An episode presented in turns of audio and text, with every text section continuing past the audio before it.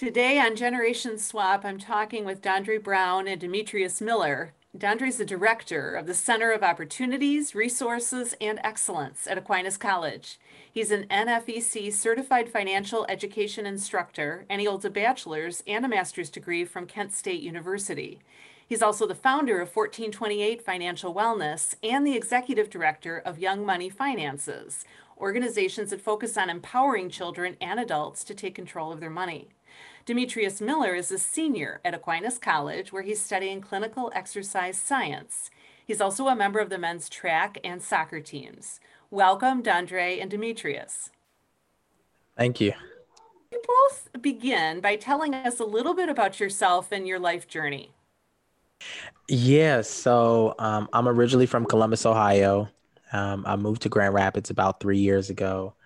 Um, I earned my bachelor's and master's at Kent State University, where I started out in the mailroom and worked my way up all the way to the director position. And um, other, I think, other piece of identity I think is really important is around the age of 12, I entered the foster care system. Um, and for me, it was life changing from the sense that um, it just exposed me to just different things um, in life and it really um, helped me understand the power of mentorship. Um, I was surrounded by a lot of individuals that um, seeing things in me that I didn't see it myself at the time. So around that time, I really started to um, embrace the power of um, just building relationships with other people. And Demetrius, what about you? Your life story? Uh, not as interesting as Dondre is, but um, I was born and raised in Grand Rapids. Uh, I uh, went to Grand River Prep um, for high school, and then uh, got an offer for soccer at Aquinas College. Took the offer, and uh, now I'm here. I um I also work at Mary Free Bed um, at their rehabilitation hospital, and uh, yeah, the sports you like you addressed earlier. And, yeah. Well, how did you get to know each other? I'll let D take that one. So uh, I'm really close with Sarah Havlin, and um, I I believe Dondre came in the same the same year I was a freshman. Mm-hmm. Yeah. Yeah, and she she was like, yeah, there's a new uh new member on the board, Dondre. I think you should meet him. Nice guy, et cetera, et cetera. And I think, uh, yeah, I think the next week we ended up talking, and and it, it was uh that's how it was. It was good and I think it was very uh, important for for me to meet Dondre because he was a black man, especially at Aquinas College. You know, it's very important for uh, people of color to be able to communicate and get to know each other. And, you know, just have the other person there. You know. Yeah, and I remember uh, meeting D the the first time. He was kind of, you know, nonchalant. Uh, introduced myself, and we kind of just kept it moving. And then I think what really happened was our ability to consistently just try to build a relationship. Um, I can be honest and say sometimes I can get socially awkward, but uh, we started to share life stories, um, trials and tribula- tri- tribulations, and I think D really opened up. So I think in that sense, when we first met, it was kind of like a formal, "Hey, how's it going?" And then it got uh, really real, really fast, which I think really helped our relationship grow. What would you say makes your mentoring relationship work so well? Do you have common interests or similar career um, objectives, or just uh, Demetrius? You mentioned, you know, having someone else who's a an African American man at your college is very helpful. How do you describe or understand your relationship? Um, I would describe it as uh, just being able to be vulnerable with each other. You know, um, we don't have exactly the same uh, uh, growing up story, but we do go through some of the same things, you know, especially as just a black man in America. Um, so yeah, just being able to just have the other person to talk to, um, and just being in a space where you know you're safe with the other person, no matter what. It's uh just nice to have. So, kind of like a, a big brother type of a figure, I would say. Yeah, and to add on, D is is a very honest and direct person. Uh, that I think that keeps our relationship um, strong because um, honesty is important, especially when like D is talking about being vulnerable, right? So it's important, especially when you're navigating college or just life in general, to be able to just sit down and be open with someone. And for me, I, I tell D this um, I'm going to do my best to be as honest as possible with him to help him understand and navigate things, but also learn from him. Um, our mentor or relationship is a two way relationship. I learn more about the world um, through D's lens. Uh, like you said, we don't come from the same situations, but there are many learning opportunities, and we're both open to that. Uh, we don't always agree, which I think is great. we can have conversations about things. Uh, we were both athletes, uh, so I ran track as well. So we always poke at each other about who's faster.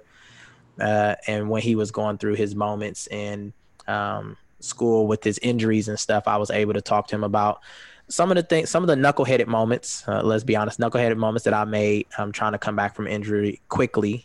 Uh, so again, being able to have those those shared um, experiences and that honesty really helps our relationship. I appreciate you mentioning how it is a two way exchange, Dondre, because we have reflected on that um, with teaching and this podcast, where instead of thinking of it as traditional mentor mentee, we talk about this being like a swap mate kind of relationship based on the name of the show, Generation um, Swap. And so we, we hope that it's mutual. Um, what do you believe are the greatest advantages of having a swap mate or a mentor? And Dondre, I'll ask you not only to think about what you give to Demetrius and receive from him, but also uh, in the foster care system. It sounds like you were really impacted by some of the people that you crossed paths with there when you were young.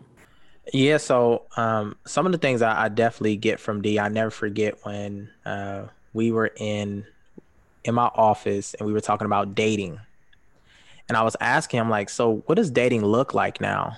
Right. And when he was explaining, I was like, oh my goodness, I, I don't really, I couldn't, you know, I, I was very open to what he was saying. But at the same time, I was learning a lot. Like even the terminology has changed.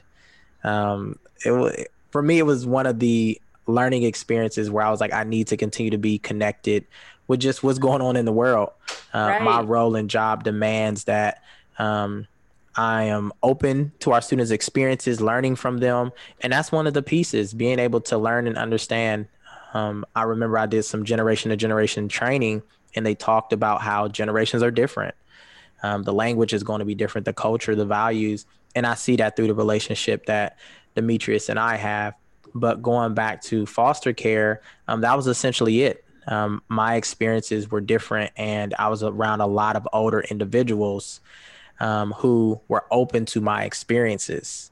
Um, they listened. Um, they didn't tell me not to always do something. They they gave me different ways to look at it, different perspectives. Yes, it was irritating. Sometimes it was frustrating, but it helped me develop a mentor model or a swap mate model um, that I carry today. Because in any relationship, um, like you were saying, it's great for it to be mutual. Demetrius, what about you? Uh, what do you think are the greatest advantages of having a mentor or a swap mate? I would say the greatest advantage, specifically with Dondre, is that um, he's older than me, but not, you know, really old. You know, he's a he's a he's a young adult.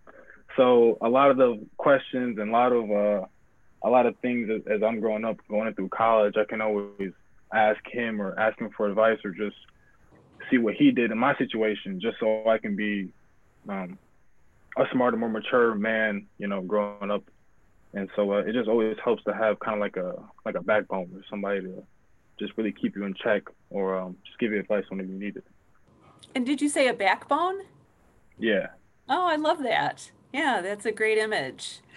Um, Dondre, I'm going to ask you any specific experiences that you can remember when you were first in foster care people who really had an impact on your life, um, maybe one specific role model. Can you give us a little insight into what that was like for you? Yeah, so my foster dad was he was vital um, in my life. Uh, when I first entered foster care, I was this introvert that didn't really want to talk to anyone. Um, I was very angry. I didn't know how to um, understand what was going on in my life and my world. And I never forget, we were at a bus stop um, and uh, one thing to mention about my dad, he's blind. He's completely blind. Um, he was in a car accident. Uh, rock was thrown over overpass, and when I entered the foster care system, Um, he was just out of surgery. Um, so I never forget we were sitting at a bus stop because very independent man. So he would take his cane and go to the bus, go grocery shopping, and come back. So he had asked me, um, basically, did um, he want me to serve as my dad? And I was like, yeah. And from that point, it was very clear that he noticed that I had a um, just a lot in me, such as being able to uh, speak. I was very quiet. I never forget one day I was in the house and my dad was walking around and he accidentally stepped on me. oh, you must and, and he was like, Well, Dondre, I'm going to need you to speak, like be present because I'm blind. I don't know if you're in the room. Um, and from that point on, I, it was very necessary to um, let people know that you're in the room, right? Not only for individuals who can't see, but just for the world. Um, and it, it doesn't mean you go running around screaming. You can do things like introduce yourself, say hello. So it's those small things that um, I take into um, account today. Um, that was hard for me to overcome without um, being present uh, in my dad um, being present in my life. But as it pertains to mentorship, he was the one that taught me how to tie a tie. He helped me with my first um, important speech, uh, Martin Luther King speech. Um, we had the girl talk. so he he really um, was very intentional about my life um, in the areas that I needed to grow in. Yeah, his story sounds fascinating. Um, an awful experience, but that it didn't stop him from being involved in your life and, and really modeling all kinds of important things for you. Mm-hmm. Uh, I'm now I'm I'm thinking your answers are going to be quite different to this question. So, um, different childhoods. When you were growing up, were you encouraged to think deeply about who you are deep down and what it was you wanted to do with your life? Did those early, you know, parents or others in your life draw that out of you, or was were you mostly on your own with those things? Um, I would say honestly, I was mostly on my own. Um, growing up, my life really consisted of like sports first, education second, and just uh, you know my social life and just being a kid really. So throughout school and high school, I would say high school more importantly, um, it was no doubt that I was gonna go to college for sure. Um, but like as what I wanted to really be when I grew up, it wasn't really a conversation that I had. I was really really focused on playing soccer in college. And now I come to the point where I'm almost done with college. I'm almost done with sports. So it's like, who are you? Like, what are you gonna do? And you kind of have to just sit back and see like, well, what I, what can I do now? You know, who am I outside of school, outside of an athlete? And um, yeah, so I, I, w- I would say I, I didn't really have that conversation that much growing up, which is unfortunate, but it helps me um, look back and make sure that my brother and sister don't make the same mistake, or I can help somebody else, you know, focus on who are you outside of your bubble of school, work, and sports, because that's not what life is outside of college. So, yeah. Yeah, and for for me, um, similar story. In the beginning, I wanted to be what I saw. Um, so I I used to always watch the show Cops, so I wanted to be a cop. Um, I never forget it. I was like, I'm going to be a cop. I'm going to make sure that, you know, I arrest the bad guy, things like that. And then my mom was like, don't be a cop because you're going to die. Like, I'll never forget that. Like, it was very clear that she said that. And I was like, I will never be a cop. I don't want to die. And then um, when I went to high school, my high school principal, um, he seen a lot of me too. Um, he's seen a lot of anger, but then he also seen that I had a story. So he was the one that helped me start to think deeply about myself. Um, the community that I came from, there was just a lot of violence, um, a lot of gang affiliation, just a lot of that stuff. And he basically told me, um, if you continue to go down this path, um, you're basically going to end up in jail. Um, so how can you set yourself apart from these individuals? So he started to force me into things like I got into the chess club because of him. Um, because he would see me do things for fun, and he's like, do it in an organized way, right? Be surrounded by people um, in a different way. Um, another thing he uh, forced me to do was the Martin Luther King speech. He entered me into the contest. uh, with without my permission. but at the high school already. yep, it was in high school. Speech. Wow. Yeah. Yep. Um, so he he really pushed me. Oh, he also pushed me to run for vice president um, in high school because I told him that I didn't want to be involved in stuff. He was like, "You have you have a story. You have so much motivation." So he was the one that had me really start to think deeply about myself. The other moment that really changed my life is when I decided I didn't want to be um, a cop or a lawyer. So at first it was a cop, and then I went to school and wanted to be a lawyer, and then it went from being a lawyer to a teacher. Um, I decided I wanted to be a teacher, and it was like my entire community and family looked at me like, "What? You don't want to be a lawyer? Teachers don't make a lot." We're giving teachers a, a bad rep, um, but it was because um, I was offered the opportunity to travel to Ghana in 2007, and I taught at an all girls high school, volunteered at the kindergarten, and really fell in love with teaching and realized that I had been teaching all my life. So once I had an opportunity to reflect in that on college, I was like, this is what I want to do, which led to me getting my master's. And that's another reason why I try to teach in many different areas and become a lifetime learner at the same um, time. And I'll ask you just to follow up. Uh, you do a lot with financial literacy and, mm-hmm. um, you know, working with young people and others. How did that part of your teaching or educational life evolve? Student loan debt. Uh, yep, yep, that's a common common problem, right? So I was a, a great uh, manager of money at Kent State University in my job. Um, I did really well with managing our budgets, created a really nice system, all those great things, but my personal finances struggled. So I had to figure out how to bridge that gap. So what I started to do was look at what I did at um, Kent State University and apply it to uh, my own personal budget, such as getting signatures before large purchases, right? So though I would be the person, you know, giving myself the signature, there's still some time between the purchase. So I gave myself more time between the purchase. The other piece was just being um, trying to be proactive about wants and needs and being critical with myself.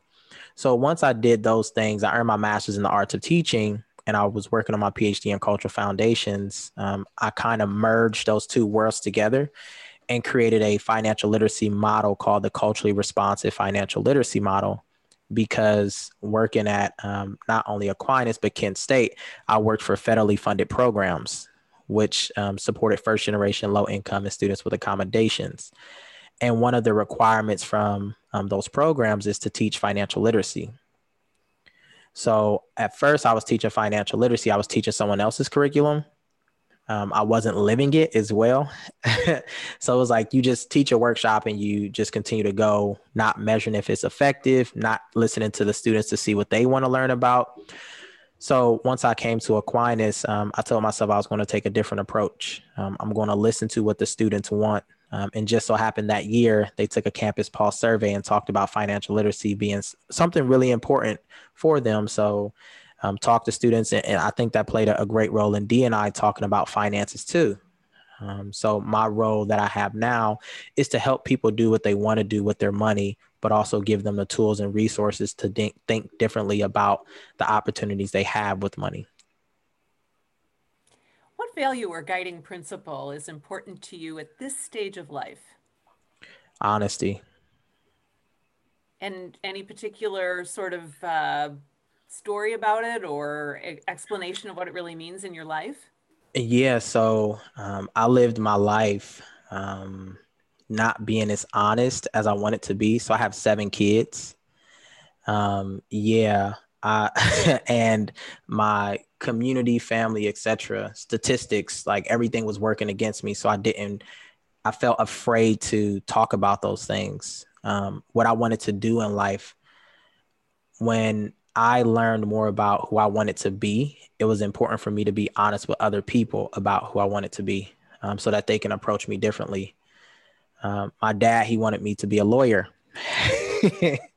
and then when I summoned up the strength to tell him I wanted to be a teacher, he treated me differently. When I say differently, not in a bad way, but just, okay, this is what you want to do, then I'll talk to you like that instead of continuously saying, well, look at these law things. And I'm, you know, not really telling him like that. I want to be a teacher.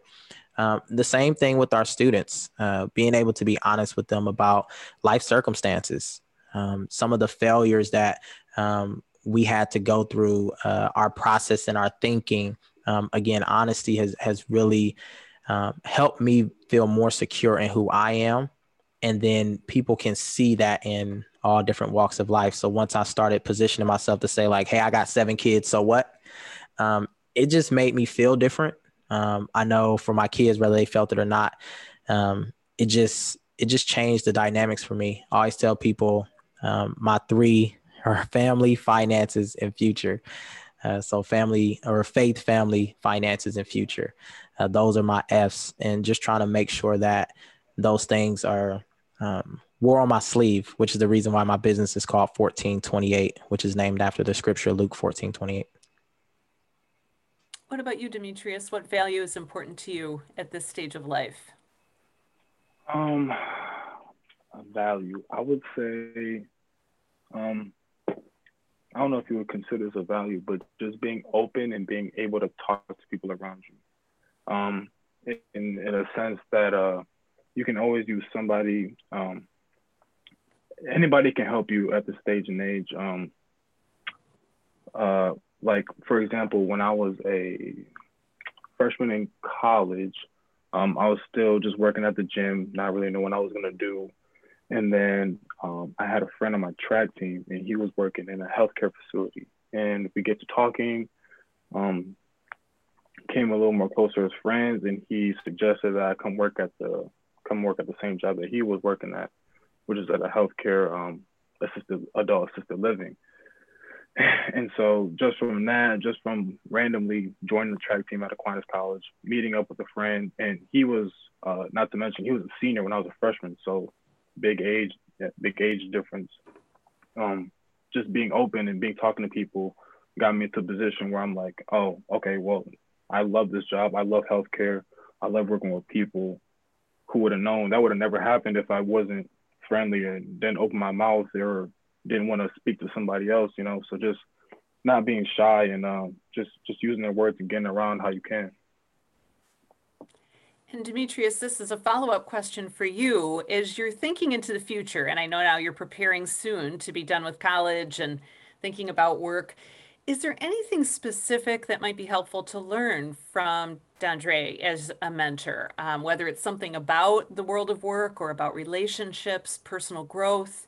Um, is there anything that you think, yeah, I guess I, you know, I'm going to continue to need somebody to help me figure these things out?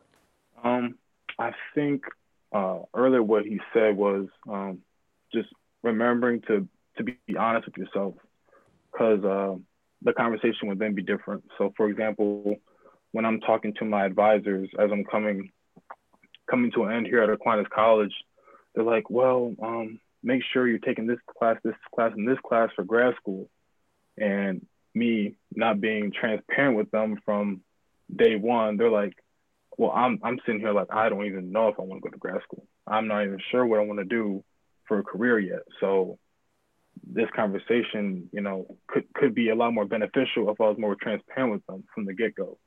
Um, so just uh, yeah, I guess being honest, like you said earlier, was one thing that I definitely gotta from here on out uh, remember to use with everybody. Yeah, and it sounds like also just keeping the door open to possibilities, which I think is sure. is kind of tough because you're you're focused on what's next, but mentors are often very helpful for seeing the big picture of, hey, you know what? Beyond May, when you graduate, you know, there's the the five and 10 and 15 year plan and how to kind of chart those waters. Dondre, what do you think about your role in helping young people figure those things out? Yeah, I agree. Um, again, I, I've been surrounded by people who helped me see the big picture, even when I didn't want to see it. At least they planted the seed.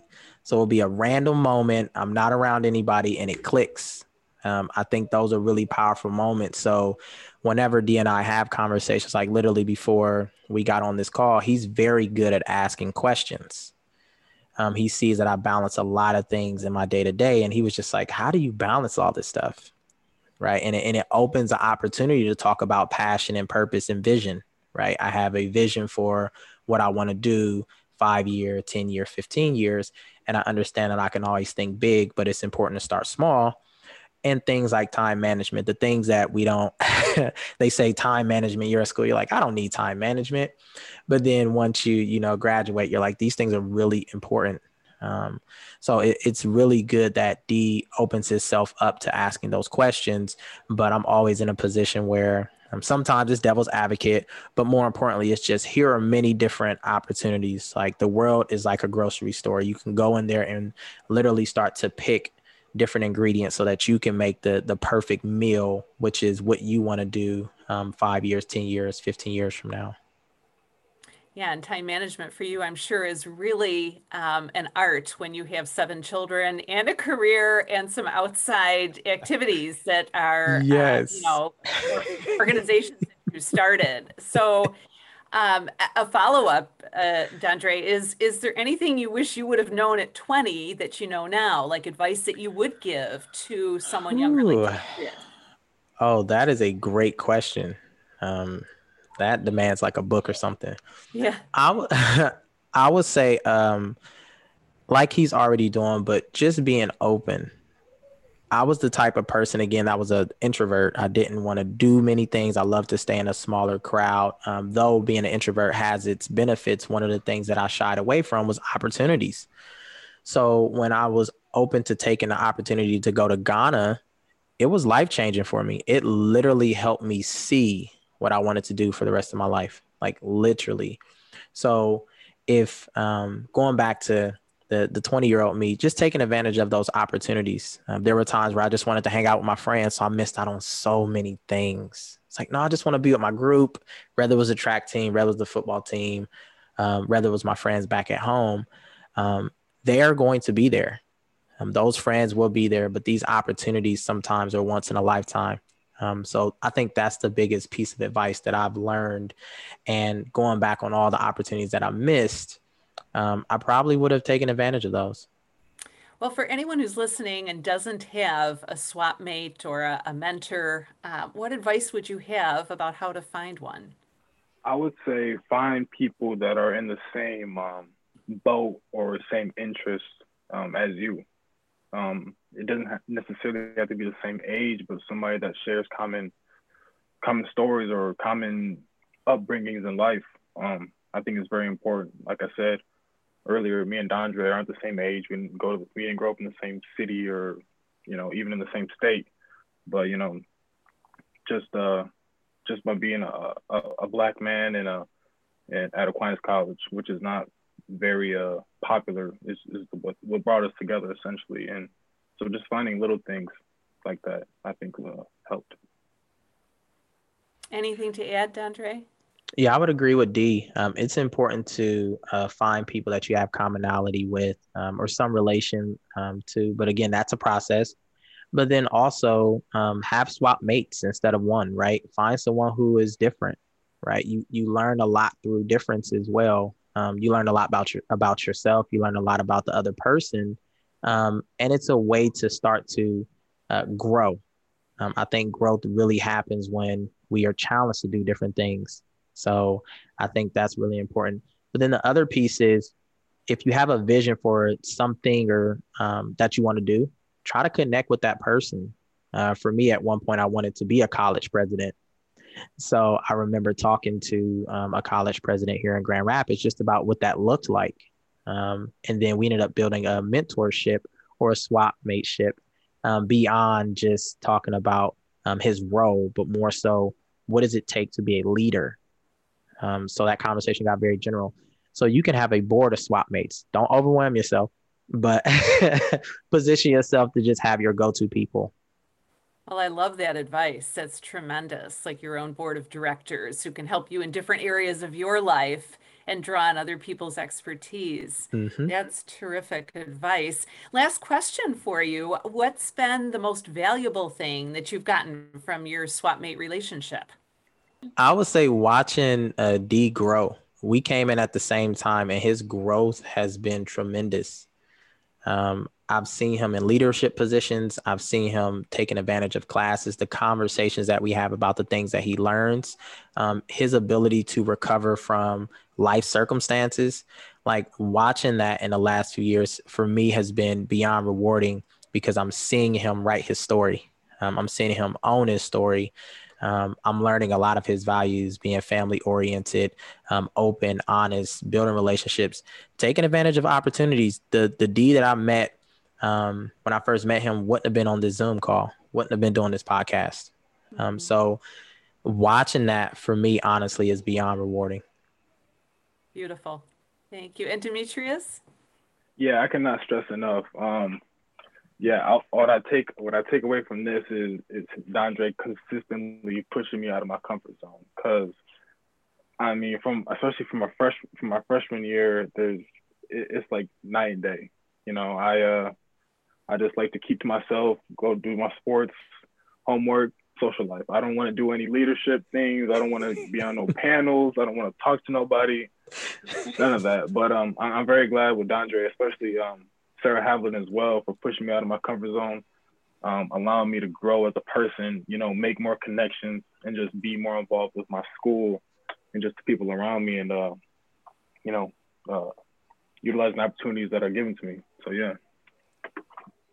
Well, I want to thank each of you for joining us today on Generation Swap, Dondre Brown and Demetrius Miller from Aquinas College. And a big thank you to our listeners. You can find Generation Swap wherever you get your podcasts or on our website, generationswap.com. I'm looking forward to talking with you again soon. Thanks for joining us today. Thank you. Thank you.